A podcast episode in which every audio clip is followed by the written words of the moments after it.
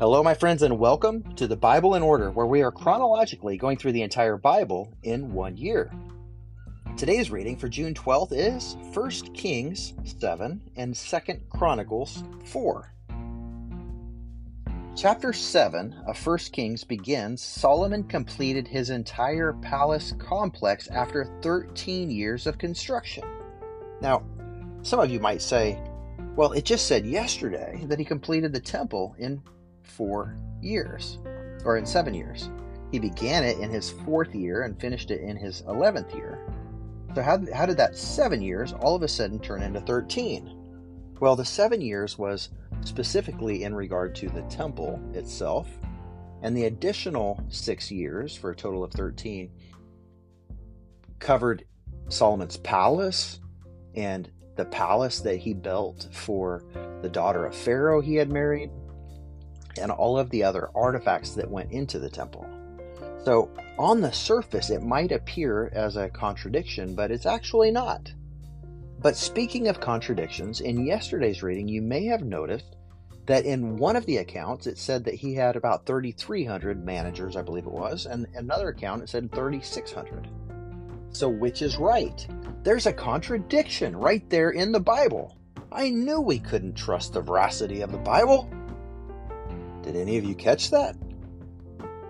This is one of the minor conflicts in the Bible that we actually don't know which one is accurate. We don't know which one is the truth. And it's one of the things that many Bible critics would point to and say, see, you can't trust the Bible because there are disagreements. It's they're contradictions.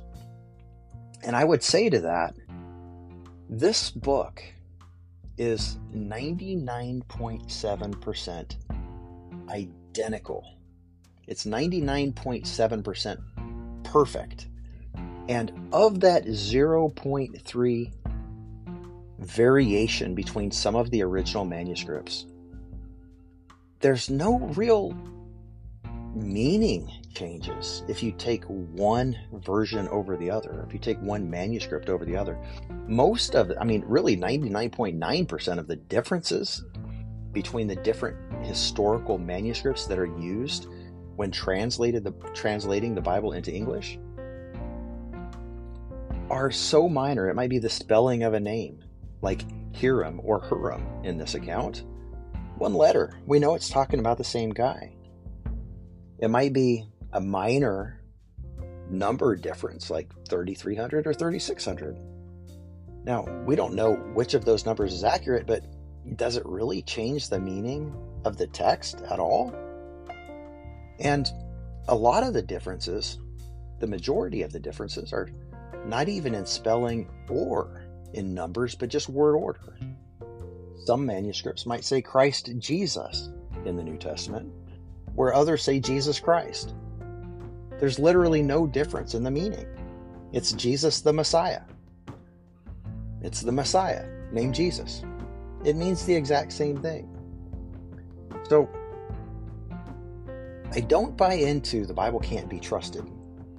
It's the most well documented historical book in all of antiquity. It's the most well documented book ever. We have more manuscripts and copies of copies of copies of the Bible than any other book throughout all of antiquity.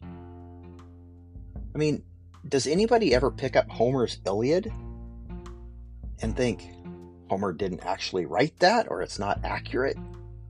Nobody doubts it. And there's thousands of times more documentation going into the history of the Bible than anything that Homer wrote, or Socrates, or Aristotle, or anybody. So, the Bible, I, I think, is so much more trustworthy. And think about it the very same people who would complain and say that the Bible is not trustworthy because of minor differences like this if it were exact carbon copies and every book said exactly the same thing with exactly the same numbers in exactly the same way, the very same critics who say, oh, you can't trust it because there's a minor discrepancy, would be the people who say, oh, you can't trust it because obviously one of them copied the other. So I just don't trust the people who are out to get, who are looking for a reason to not believe. Now, granted, I'm not saying that you have to have blind faith or that you have to be uneducated to believe that the Bible is true, but it definitely takes a measure of faith. And as we spoke yesterday, think again about this temple construction and what it represents. Again, the trees, the, the, the huge timbers that went into the construction of the wall, the large stones that were cut off site and brought in and fashioned together, represent the truth. They represent faithful, righteous people.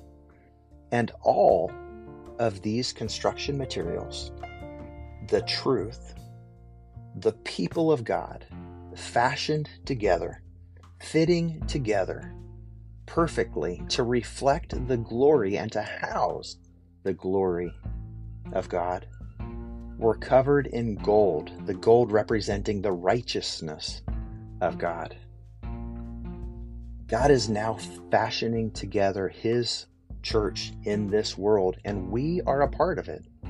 We are the timbers, the righteous tree trunks that are supporting the organization that is the church, the ecclesia of the Most High God.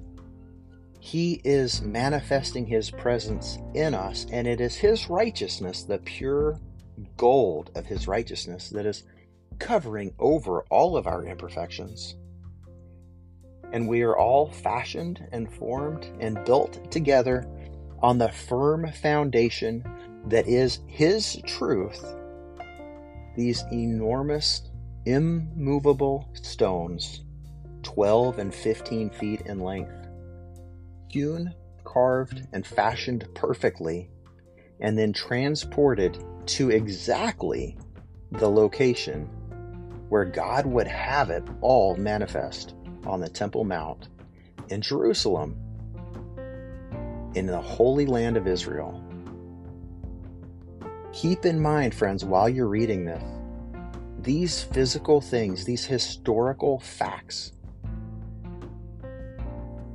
represent the spiritual truth of what God is doing in His kingdom even today.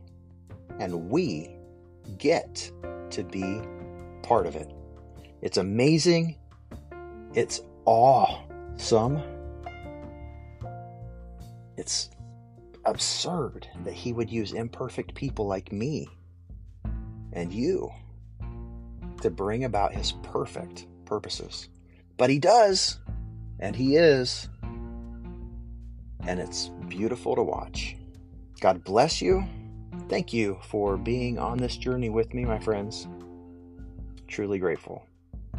We'll see you tomorrow.